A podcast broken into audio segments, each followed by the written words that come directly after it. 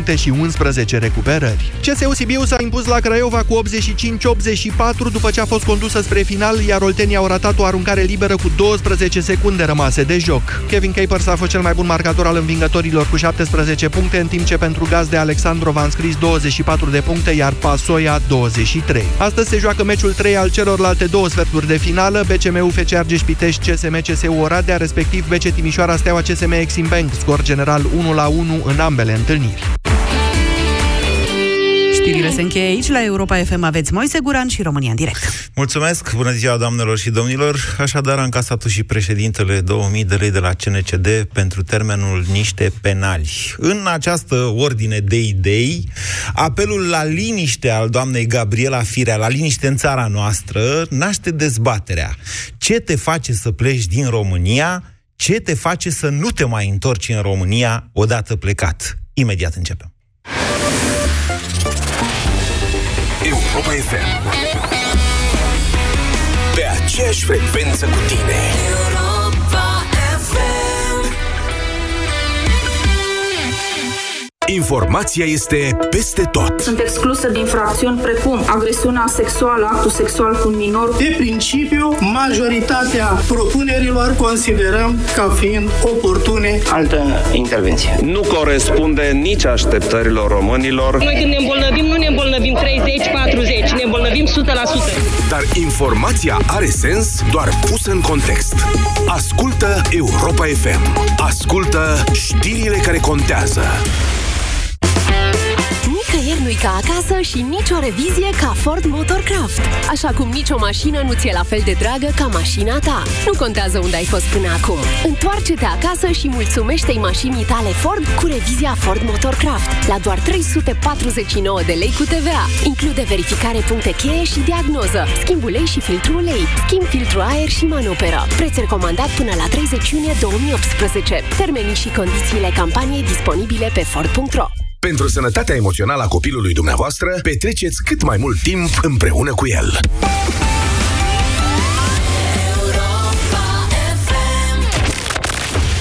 România în direct la Europa FM. Emisiune susținută de Școala de Bani, un proiect de educație financiară marca BCR. Da, bună ziua doamnelor și domnilor. Numele meu este Moise Guran și sunt interlocutorul dumneavoastră până la ora 14, aici pe frecvențele Europa FM, dar și pe toate paginile noastre de Facebook, precum și pe site-urile europafm.ro și moise.ro. Se confirmă, președintele Claus Iohannis a discriminat, încă nu știu exact pe cine, dar a discriminat niște penali. Este o decizie luată de Consiliul Național de Luptă sau ceva de felul ăsta împotriva de combaterea discriminării, care a constatat și a votat, înțeleg, cu un scor de 5-4, că termenul penal folosit de președintele Claus Iohannis depășește limita libertății de exprimare și a aplicat sancțiunea amenzii contravenționale de 2000 de lei. Același Consiliu însă a considerat că, în cazul șefei DNA, Laura Codruța Köveşi, exprimarea festivalului inculpaților nu depășește aceste limite. De ce? Pentru că inculpații, deci potrivit dicționarului explicativ al limbii române, inculpat înseamnă adus în culpă, adus în fața instanței, da? Penal are un sens cumva mai larg, e persoană dubioasă, nu neapărat infractor. Ei, președintele, uite că a greșit, zice Consiliul ăsta. A făcut multă gălăgie. Ceea ce a deranjat multă lume. Și deja suntem într-un fel de război al declarațiilor în care mai mulți membri ai guvernului, dar și membri marcanți ai PSD, așa cum ar fi doamna Gabriela Vrânceanu Firea, doamna Firea Pandele, îmi cer scuze, a considerat că această stare de război din țara noastră, de tensiune, este cea care îi face pe români să nu se mai întoarcă. Vă rog să mai suportați câteva secunde încă o dată. Știu că am difuzat-o și la Dinu, dar trebuie pentru această dezbatere să pornim de la declarația doamnei Firea. Dacă ne facem fiecare în parte datoria, rezultatul va fi unul deosebit. Dacă însă românii din afara granițelor vor observa că în țară, chiar dacă vin investiții, Chiar dacă facem mai multe școli, mai multe străzi, mai multe spitale, dar este permanent o stare de instabilitate, permanent o stare incertă, un conflict social și o tensiune în societate, nu cred că le dăm un bun exemplu românilor. Eu cred că, dimpotrivă, îi determinăm să se gândească de două ori dacă să se întoarcă în țară. Da, e posibil ca doamna Firea să aibă dreptate. Deși, știți cum e, normal, tensiunea nu este bună. Însă ceea ce trăim noi acum nu e o dezbatere democratică în care unii fac școli, spitale și alții le zic, bă, dar ce faceți, mă, acolo? Munciți? Așa, asta e starea din țara noastră. Nu-mi dau seama de ce doamna Firea respira, ați văzut că respira cu oarecare, ori era emoționată, ori urcase scările, n-aș putea să vă fac astfel de precizări, dar e o temă de dezbatere asta. De ce pleacă lumea din România în continuare sau de ce nu se mai întorc oamenii care au plecat din țara noastră? De ce nu vin ei înapoi? Dacă aici e bine, uite, au crescut salariile, numai în luna martie salariul a crescut cu mediul pe net, pe economie a crescut cu 8%, pentru că s-au suprapus acolo niște creșteri și din domeniul sănătății, și din domeniul educației, și din domeniul primelor de Paște, care s-au plătit tot în aprilie. Dar de ce nu se mai întorc românii? Noastră, care credeți? De ce care e motivul? E bună starea asta de tensiune la care face referire doamna Firea? De ce domnul Iohannis i-a făcut penal pe oamenii aia care ne fac legi? Haideți, 0372069599. Bună ziua, Dan! Bună ziua, Moise! Vă ascultăm! Speranțe că se vor întoarce oamenii din afară, cei plecați de mulți ani și care și-au întemeiat acolo un viitor, sunt deșarte. De ce? Și nici... În primul rând, actuala clasă politică nu-și dorește ca acești oameni să se întoarcă, pentru că acești oameni... Nu mai dați vina pe politicieni. Spuneți de ce nu se întorc oamenii aia? Pentru că e actuala clasă politică de aia? Deoarece statul român își bate joc de proprii cetățeni, iar ei, în Occident, deși sunt imigranți, sunt mai bine tratați acolo de statele în care muncesc decât de propriul stat în propria țară. Iar ei sunt conștienți de asta, văd că vin de sărbători, discută cu prietenii, cu familiile rămase în țară. Așa. Și așa ceva, oameni inteligenți, oameni care și-au luat viața în mâini, nu vor accepta niciodată. Iar starea actuală a statului român este a politicienilor, bineînțeles, cu o anumită măsură și a votanților. Deci ei nu se întorc pentru că au ajuns în niște țări mai dezvoltate. Cam cum am ajuns eu la București și deși mă gândesc cu drag la Severin și categoric nu-mi place Bucureștiul, să știți că soarta asta de imigranți, sigur, eu acum exagerez. În București nu e ca atunci când pleci din țară. Când te duci în locuri în care chiar oamenii sunt străini, vorbesc altă limbă, alte obiceiuri, la București nu e mare diferență față de Severin, decât din punct de vedere al... câștigurilor, nu? De-aia fugim. Când exact, fugim de acasă, de-aia fugim. Ok, bun. E tratat la fel în orice oraș al țării. Bun, deci dumneavoastră spuneți că românii nu se mai întorc din cauza? Din cauza unui stat care nu își face datoria, către care noi plătim taxe și impozite pentru... Din cauza statului român. Cum? E prea neclară, prea largă chestia. Pentru că statul român nu este un stat de drept, nu este un stat ce se înțelege printr-un stat în principiu. Okay. Din păcate, noi avem... Să vă dau un exemplu. Statul belgian a stat aproape 2 ani fără guvern, datorită unor... Acolo toate instituțiile și-au văzut de treabă, știau ce au de făcut. La noi nu. La noi un șef de instituție e numit de către partid și dacă este o criză politică, acea instituție nu mai funcționează în parametri, pentru că nu-și... Dar de ce ziceți, domnule, că nu e stat de drept? Iertați-mă, uite, vă citesc o știre care a venit, nu știu dacă e confirmată, încă lucrează la ea colegii de la aplicația Busy Day. Fostul lider PSD, Viorel Hrebenciu, condamnat la 2 ani de închisoare cu executare în dosarul retrocedărilor ilegale de păduri. Decizia nu este definitivă. Nu este o știre confirmată, încă așteptăm confirmare la ea. Deci, iată, de ce ziceți că nu e un stat de drept? Da, pentru că nu este dorința celor care vor să schimbe legile la ora actuală și de aceea se zbat atât de mult. Pentru că justiția, de bine de rău, a apucat pe un drum bun, dar din care, din păcate, e posibil să fie întoarsă. Mulțumesc, Dan. 0372069599. Cătălin, bună ziua! Salut, Moise, salut și ascultătorilor tăi. Haideți mai aplicat în această discuție. De ce ați plecat, de ce nu v-ați mai întoarce? Păi vorbesc din punctul de vedere al unui român care a plecat în străinătate acum 15 ani și s-a întors de un an și jumătate. Iată, doamna Firea greșește, românii se întorc. Nu neapărat greșesc. Eu când ne-am întors, am avut niște idealuri, niște țeluri, am crezut că lucrurile merg și dintr-un punct de vedere mai ales juridic le văd că își merg. În fiecare zi vedem tot felul de cazuri de politicieni care sunt certați cu legea și care plătesc într-un fel sau altul pentru ceea ce au făcut. Însă, din alt punct de vedere, 13 ani n-am citit știrile atât de des, n-am fost în contact cu țara atât de des. Când ne-am întors înapoi, vreau să spun că ne-am adăugat un stres zilnic, pentru că dacă nu te duci la știri, dacă nu te informezi ceea ce se întâmplă în jurul tău, nu știi. Da. Ori, oricând în țară, am constatat că acest stres este câteodată insuportabil, efectiv insuportabil. Da, să știți că eu, ca jurnalist, de fiecare dată când stresul ăsta de care vorbește doamna Firea ajunge la apogeu, oamenii o iau razna. Noi, ca jurnaliști, mai avem, adică oamenii de rând, vreau să zic. Oamenii de rând. Da. Te trezești așa cu oameni care păreau ok până atunci, că încep să prindă fluturi. Adică acest stres este diseminat prin mass media, că ăsta e rolul media până la urmă, să dea știri, unii mai și manipulează, fiecare după posibilități, ca să zic așa. Absolut corect. Okay. Absolut corect, Moise. Dar stresul acesta este real. Real. Bun, e un stres, deci să ziceți că v-ați întors și că vă stresează țara. Mă stresează nivelul știrilor negative. Din fericire, copiii mei nu urmează școle din România, urmează niște școli britanice, sunt oarecum departe dar și când am întors în țară n-am avut nici măcar curajul să încercăm copiii la sistemul din România.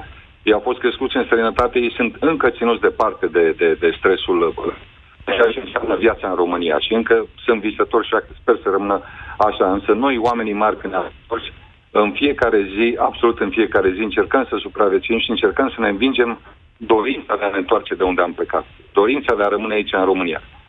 Avem o firmă, plătim taxe la stat, n-am cerut niciun ajutor de la stat când ne-am întors înapoi. N-am puterea, cum să spun eu, nu găsesc puterea să mă duc la un funcționar de stat să-i spun eu prin taxele pe care le plătesc eu și firma mea îți plătim ție salariul. Deci tu trebuie să-mi oferi un serviciu și tu trebuie să faci ceea ce trebuie să faci. Nu avem această putere. Bine, Cătălin, trebuie să vă întrerup pentru că, adică cu greu m-am hotărât să vă întrerup, deși legătura nu era senzațională și s-a auzit cu oarecare întreruperi mesajul noastră, dar el cred că a fost unul destul de clar. 0372069599. Hai să luăm cât mai multe mesaje astăzi, Marcela. Rareș, bună ziua! Bună ziua! Vă ascultăm. Vă sunt din Italia. Sunt anul 5 la stomatologie aici. Sunt plecat cu Erasmus anul acesta. Dar ce, în România nu mai sunt facultăți de stomatologie? Ba da, le fac în Craiova. Așa. Facultatea. Și am plecat anul ăsta cu Erasmus, cu o bursă. Aha. Mă întorc în septembrie. După care îmi doresc să rămân. Vreau să vă spun de ce nu mă întorc acum și ce am văzut diferit. În primul rând, un respect față de meritocrație. Adică simt că în România nu se apreciază și de asta cred că pleacă și medicii. Adică ai mai multe șanse acolo să urci prin meritele tale. Asta ziceți. Cred că da. Nu pentru salarii, chiar dacă sunt salarii mari și... În România, și am văzut, m-am confruntat cu asta, sunt promovați și oameni care nu merită, oameni pentru că sunt membri de partid sau sunt membri politic. Poate la Craiova. Poate la Craiova, în restul țării nu e așa, să știți. Nu știu, așa am văzut. Așa am văzut și cred că... Glumesc, da. Dar nu glumesc atunci când spun că la Craiova mai mult decât în altă parte. Mulțumesc pentru telefon, Rare. Și iată, modul în care îți poți construi cariera profesională în România. 0372069599. Cine urmează? Dan, bună ziua! Bună ziua! Mă numesc Dan și sunt din Suedia, am 33 de ani și am momentul pe care îl aștept eu să mă întorc, îmi propusesem acum vreo 3 ani că mă întorc când o să pot să mă întorc pe autostradă de la Timișoara la București, dar în ritmul ăsta nu știu dacă să mai mă întorc. Aoleu, îmbătrânim. Asta era o chestie puerilă pe care mi-o propusesem, dar o urmăream. Toți avem de astea, Dan. Vreau să vă întoarceți în România pe autostradă când o fi... Știți când o să vă întoarceți? Când o să am eu Ferrari. că și eu mi-am propus pe la 85-90 de ani așa să-mi iau Ferrari. Să-mi vând, am zis eu, îmi vând Peugeot-ul pe care l-am luat în 2005, între timp devine mașină de epocă foarte scumpă și cu banii respectivi îmi iau Ferrari. La fel e și calculul dumneavoastră cu autostrada de la București la Timișoara și nu glumesc, din păcate, când spun asta, vă zic că sunt tronsoane nelicitate, nemai vorbind de marele tronson Pitești-Sibiu, care, săracul de el, din un an și jumătate nu s-a mai făcut nimic acolo. Eu am acasă televiziunea prin cablu din România și urmăresc destul de des știrile, evenimentele și, sincer să fiu, caut ceva, să mă agăț de o idee, de o speranță. Haide, domne, că se îndreaptă lucrurile, hai să ne strângem catrafusele și să ne cărăm acasă. Dar ce faceți în Suedia? Sunt, acum lucrez în vânzări și am plecat inițial ca inginer. Ați plecat ca inginer și ați... Păi, dar în vânzări putea să lucrați și în România. Am plecat la 25 de ani și vă dați seama că am evoluat. Ok. Deci dumneavoastră vă plângeți de fapt de lipsa de perspectivă, dacă îmi dai bine seama, Dan. Sincer, nu neapărat lipsa de perspectivă, pentru că poate mă gândesc dintr-o perspectivă ușor egoistă, în care poate eu am mai mult decât ceilalți și m-aș descurca mai ușor într-un cadru negativ, să spun. Dumneavoastră n-ați aflat că au crescut salariile în România? Ba, știu. Atunci? Să mai zic ceva, dacă sunteți... Salariul nu e un lucru care să mă motiveze atât de tare. Da, dumneavoastră, pe ce vă motivează pe dumneavoastră? Pe de o parte există salariul și pe de altă parte sunt perspectivele sociale, profesionale, pur și simplu, nu știu, ambianța din zona în care locuiești. Dacă există poliție care să aibă grijă, dacă ți se sparge mașina, dacă ți se sparge un geam, dacă ai cum să reclami. Este un climat general de securitate. Da, în România să știți că nu e chiar atât de rău. Adică, știți, noi suntem antrenați. Când dau tâlharii de la Sinești, dăm IMEA pe Facebook și acolo se găsește IMEA care să spună: fugi, nu sta, vezi că sparg cauciucurile. Și asta, uite, a creat un spirit de comunitate și de autoapărare. Sincer să fiu, aici în Suedia este, cred că, de 5 ori mai dezvoltat decât în România din punctul ăsta de vedere. Adică dacă există pe o stradă, trec 10 oameni și văd o neregularitate, da, 6-7 o reclamă. Da, din păcate... E un lucru foarte bun. Știu, Dan, din păcate eu eram sarcastic într-un mod destul de amar pentru noi. 0372069599. Tudor, bună ziua!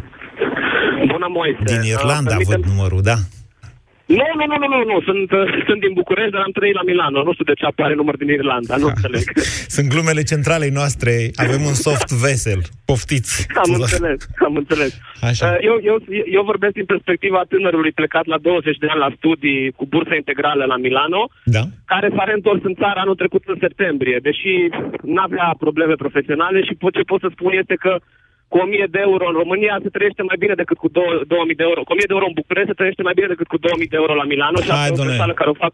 Hai, lăsați vrăjeala, da, probabil că aveați iubita în țară. Nu, m-am găsit-o în țară, de fapt, și între timp am luat și 3 amenzi de la jandarmerie, deci de ce m-am întors eu în România? Eu m-am întors tocmai fiindcă văd o rază de speranță și vreau să lupt cu ipocriții ăștia, gen doamna Firea, care vine și face propagandă și vorbește despre diaspora, se întoarcă, când tocmai diaspora, mare parte, nu se întoarce din cauza lor. Doamna Firea nu e aici să se apere, așa că vă rog să nu mai folosiți cuvinte precum ipocrit. Ok, mă scuzați. Dacă aia este, trebuie să zic lucrul adevărului pe nume.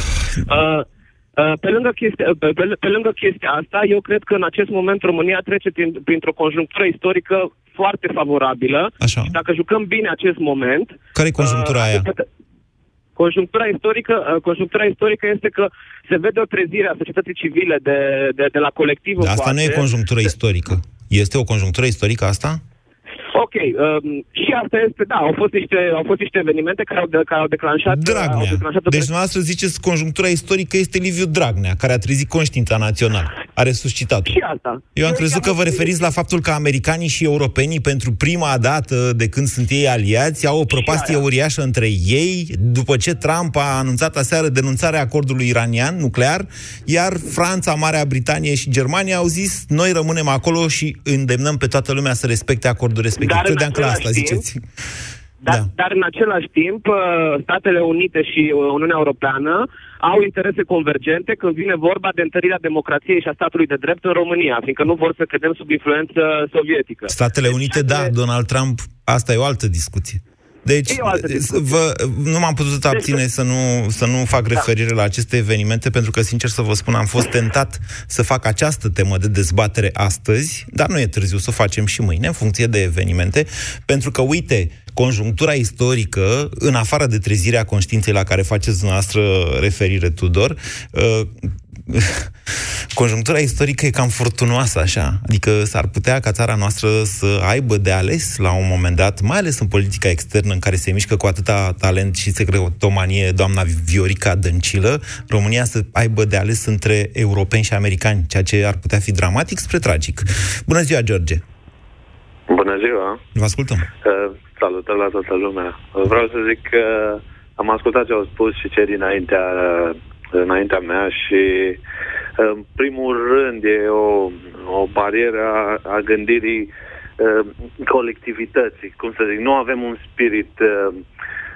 spirit de a lucra împreună, un spirit de a ne aduna și de a crea mini-asociații sau să ne adunăm cinci, să spunem, ok, dacă n-a venit gunoiul de 2 săptămâni să le ridice din fața porții, e foarte enervant, dar ar trebui să facem noi ceva pentru asta. Da, astea sunt chestiuni care țin de educație primară, să știți.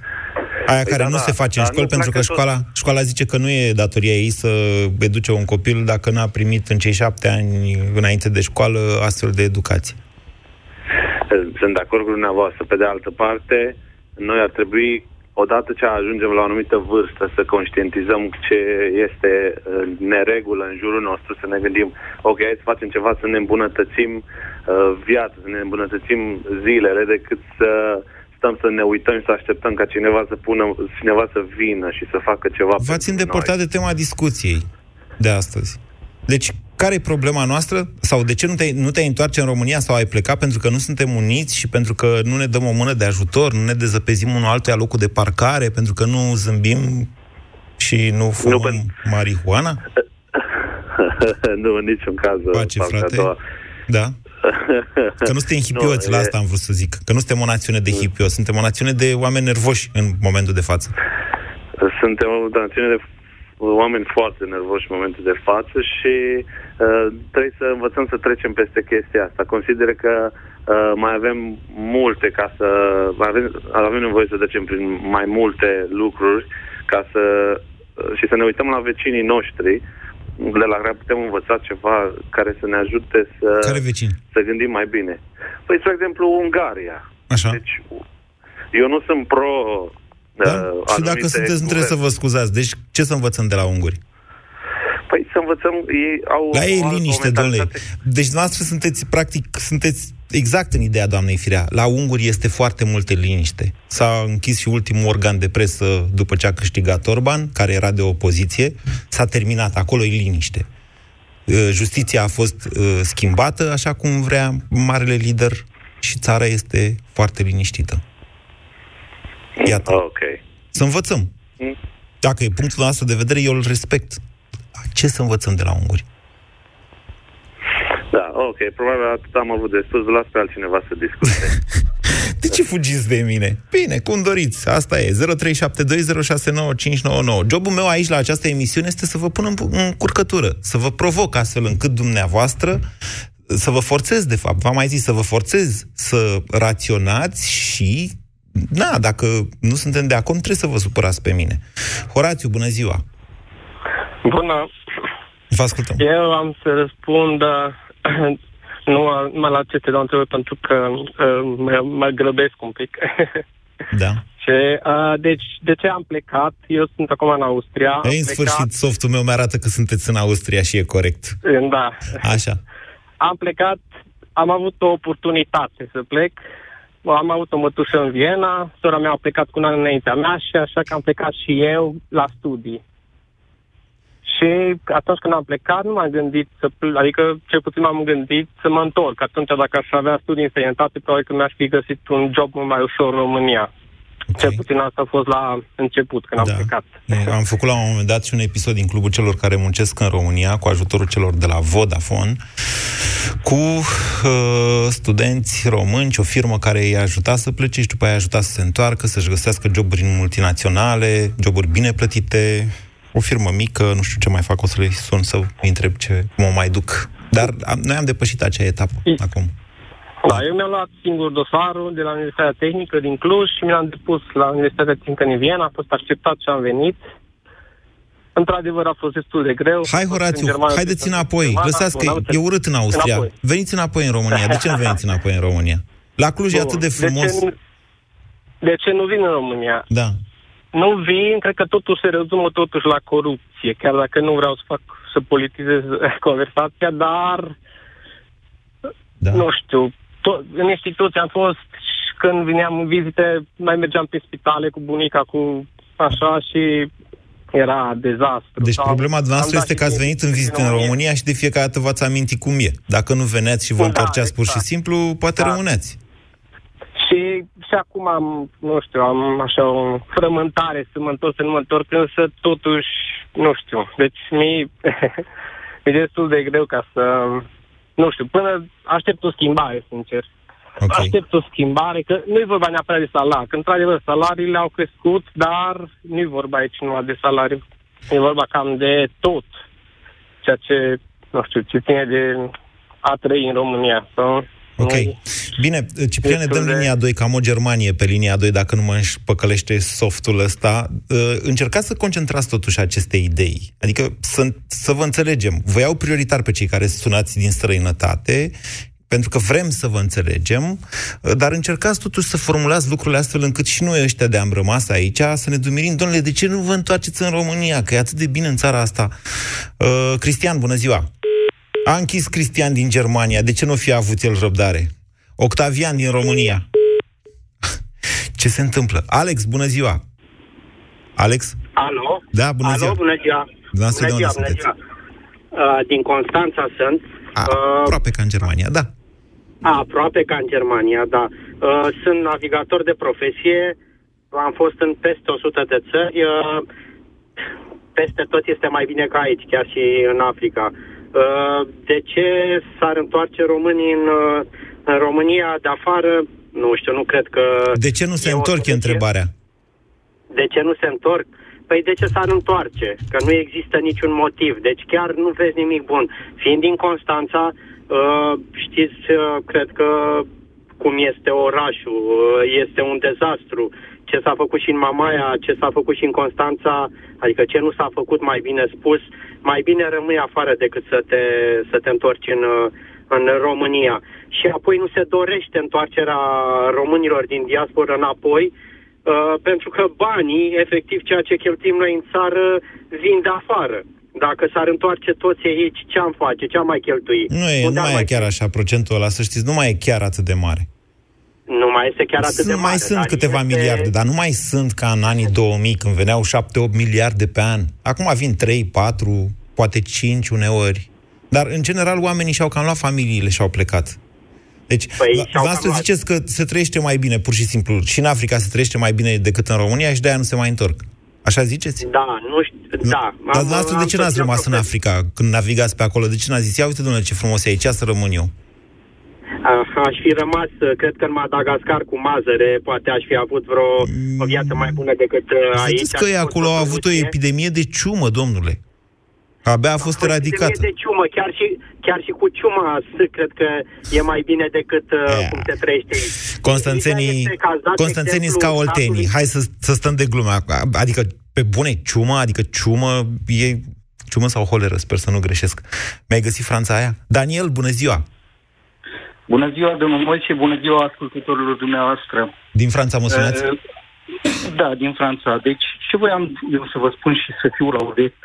Am plecat din România în 2004, fiind foarte tânăr, deci mi-am făcut o școală, am terminat o școală în România, o școală pe meserie, negăsind de muncă, mi-am luat pur și simplu, cum se spune, trai să învăț și am plecat în afară. Așa. A fost la început a fost foarte greu aici în Franța, ne știm limba, ne avem pe nimeni. Am început de jos, de la munca de jos, am făcut tot ce se poate de la menaj, am urcat și astăzi lucrez la MEDEF, nu știu dacă vă spune de noastră ceva, este patronatul Franței. Deci okay. Acum sunt la patronatul Franței, după aproape, să zicem, 14 ani de Franța. De ce nu v-ați întors în România? De ce nu vă întoarceți în România? E exact... Acum aveam să serviți spre dumneavoastră. Într-adevăr că majoritatea dintre noi ne facem o familie aici și vedem cum este viața în afară. Ați întâlnit o franțuzoaică, asta e, nu? Nu. Sunt căsătorit cu o soție română și ne-am zis, acum nu suntem stabili aici, dar tot timpul ne-am gândit că ne vom întoarce în țară. Toate planurile noastre au fost pentru ca să ne întoarcem în țară.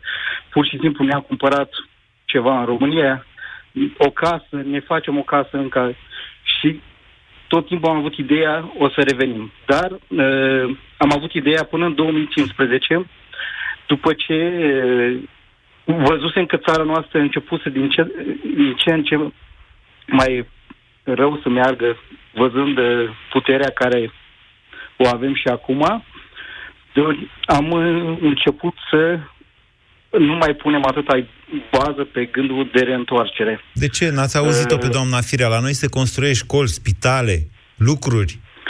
Astea sunt chestii politice, cearta asta dintre Iohannis și Dragnea. Și, cum a zis, și penalii care ne conduc.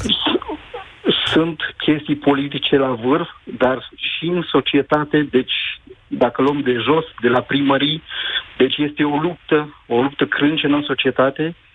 Și, pur și simplu, clasa care este acum nu reprezintă populația României, nu reprezintă, văzând votul care l-au luat, nu reprezintă cetățenii României.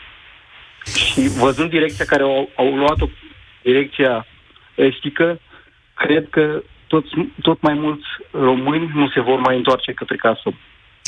Direcția estică, asta e o treabă ce spuneți dumneavoastră și noi ne temem mult de o astfel de direcție estică. Nu știu dacă ea se petrece așa dintr-o dată, nu știu cât de departe suntem pe direcția estică, dar da, poate, dacă o astfel de direcție se confirmă, poate mulți dintre noi am fi nevoiți să plecăm din România, indiferent că face doamna Firea școli.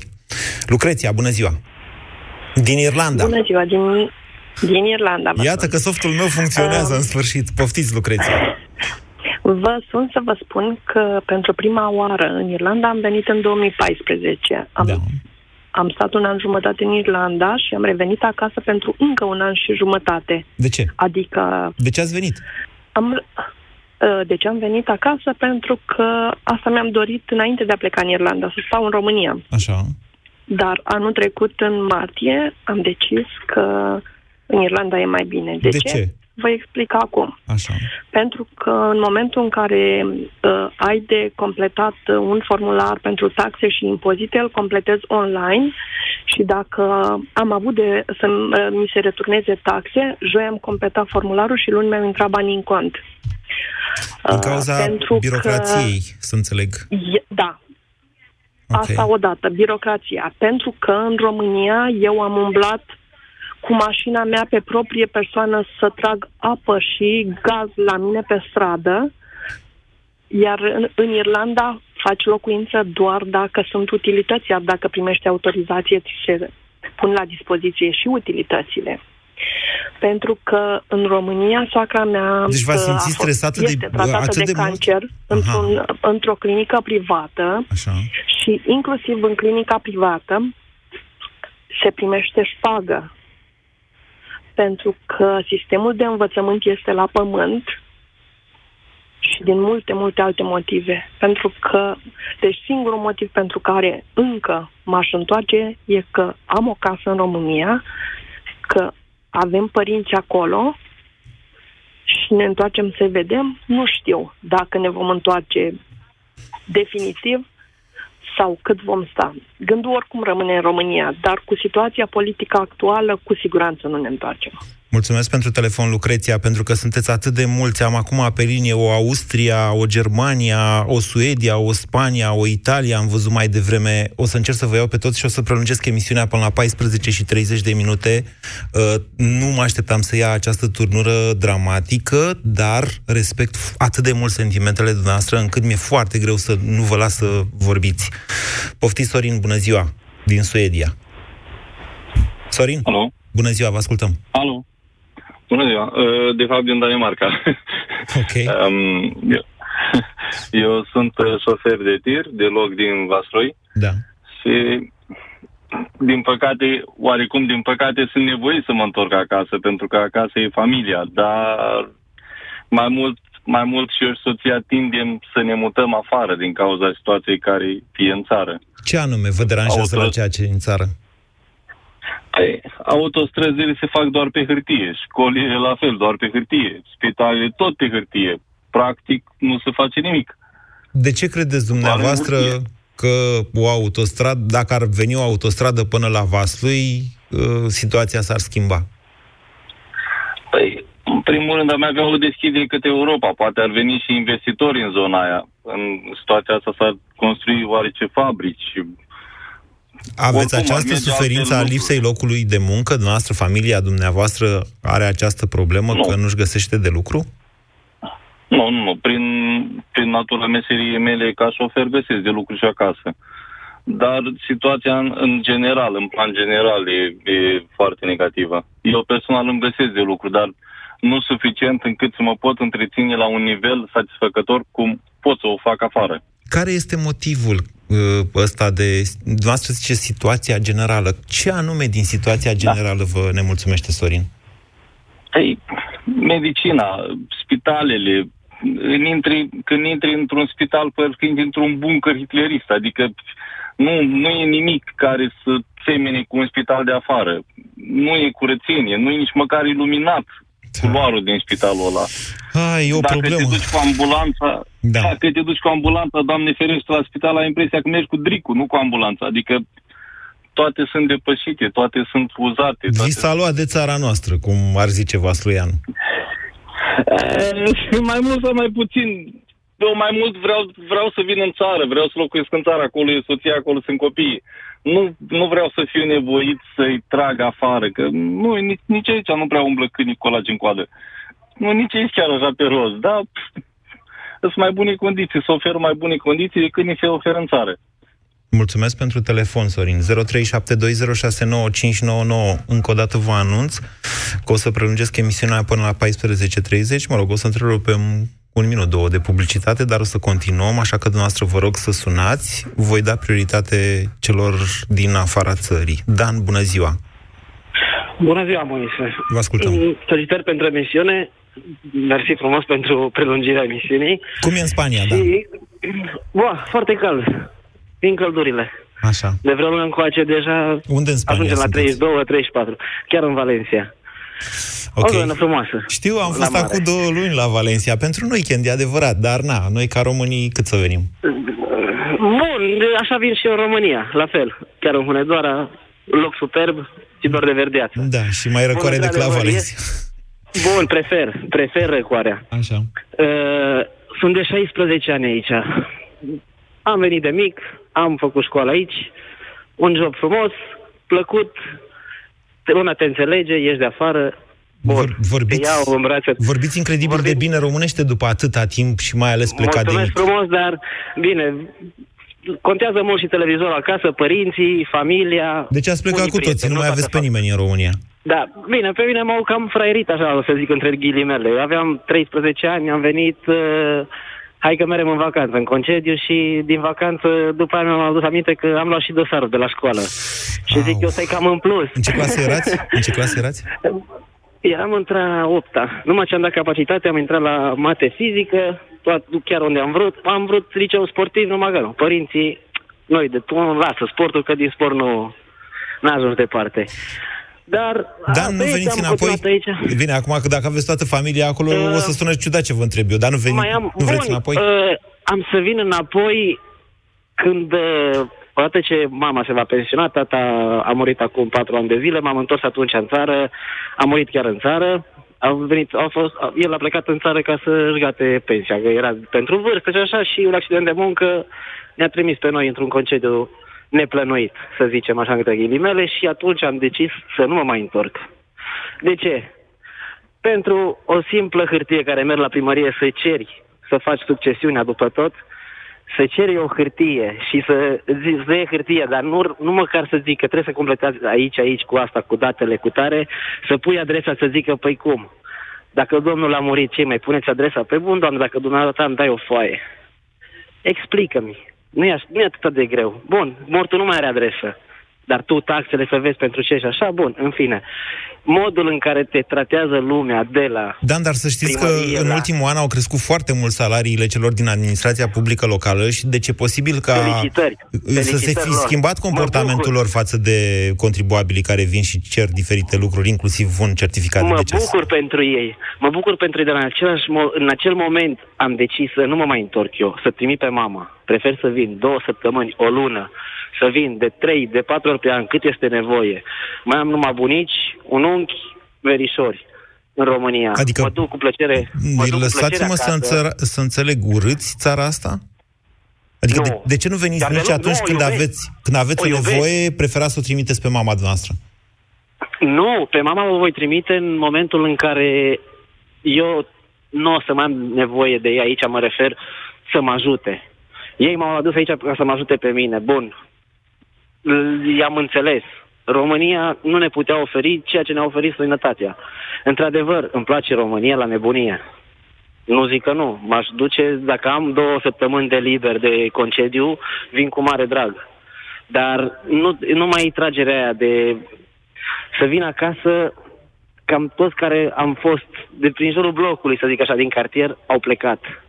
Am mai rămas puțini, ne întâlnim vara, ne întâlnim în concediu. Și cam toți zic, bă, vii, dar nu mai vii cu aceeași tragere de inimă.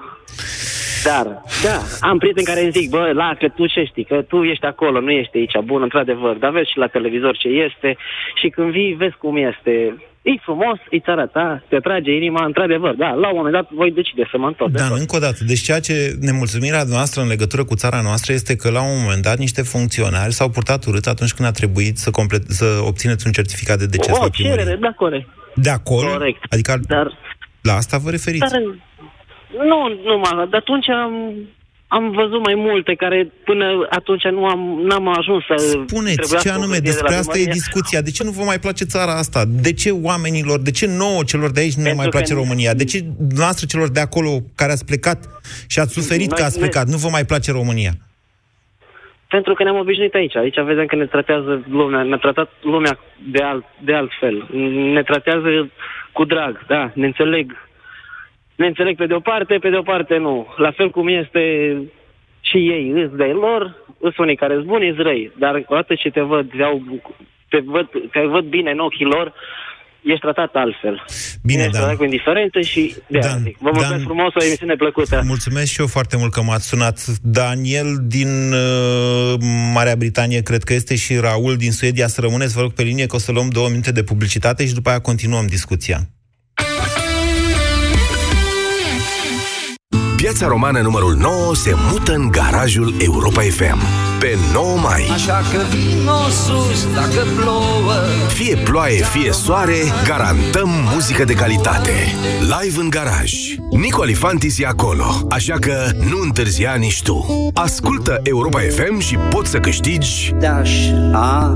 Da, 4 dromadele. Invitații la concert Nicu Alifantis, live în garaj. Pe 9 mai la Europa FM. Urmează-ți drumul în siguranță alături de Safety Broker. Acum poți beneficia de prima de asigurare RCA în valoare de 4.000 de lei la camioane și autocare pe tot parcursul anului, dacă asiguri flota prin Safety Broker. Ofertă disponibilă în toate sediile Safety Broker. Află mai multe detalii pe safetybroker.ro. Ai vânătăi și te doare? Ai nevoie de Alegel. Alegel conține 2 principii active care combat eficient durerea și vânătăile, cu doar 1 până la 3 aplicații pe zi. Alegel pentru picioare sănătoase. Alegel este un medicament. Citiți cu atenție prospectul. Mi, mi, fa, sol, sol, fa, mi, re, do, do, re, mi, mi, re, rea. Prinde entuziasmul ideilor care contează cu Piraeus Bank. Refinanțează-ți creditul de nevoi personale și ai o dobândă fixă de doar 8,25%. Piraeus Bank. Adevărata valoare ești tu. România în direct la Europa FM. Te ascultăm. Am revenit și vorbim, până la urmă acolo a ajuns discuția, despre de ce nu ne mai place țara noastră, indiferent că locuim aici sau că am plecat și că nu mai dorim să ne întoarcem. Alin, bună ziua! Alin, mai sunteți? Alo, bună ziua, Moise! Mulțumesc că ați așteptat atâta pe linie. Vă ascultăm, Alin. Nu e nicio problemă. Ce vreau să spun? Sunt plecat de aproape 10 ani de zile în Marea Britanie. Da. Bineînțeles, când am ajuns, când am plecat cu gândul să câștig mai mulți bani. Ăsta a fost primul gând. N-am dus-o rău nici în România până la momentul acela. Au fost vremuri destul de bune. Am venit în Anglia, am lucrat, am făcut niște bănuți și mi-am dat seama de-a lungul timpului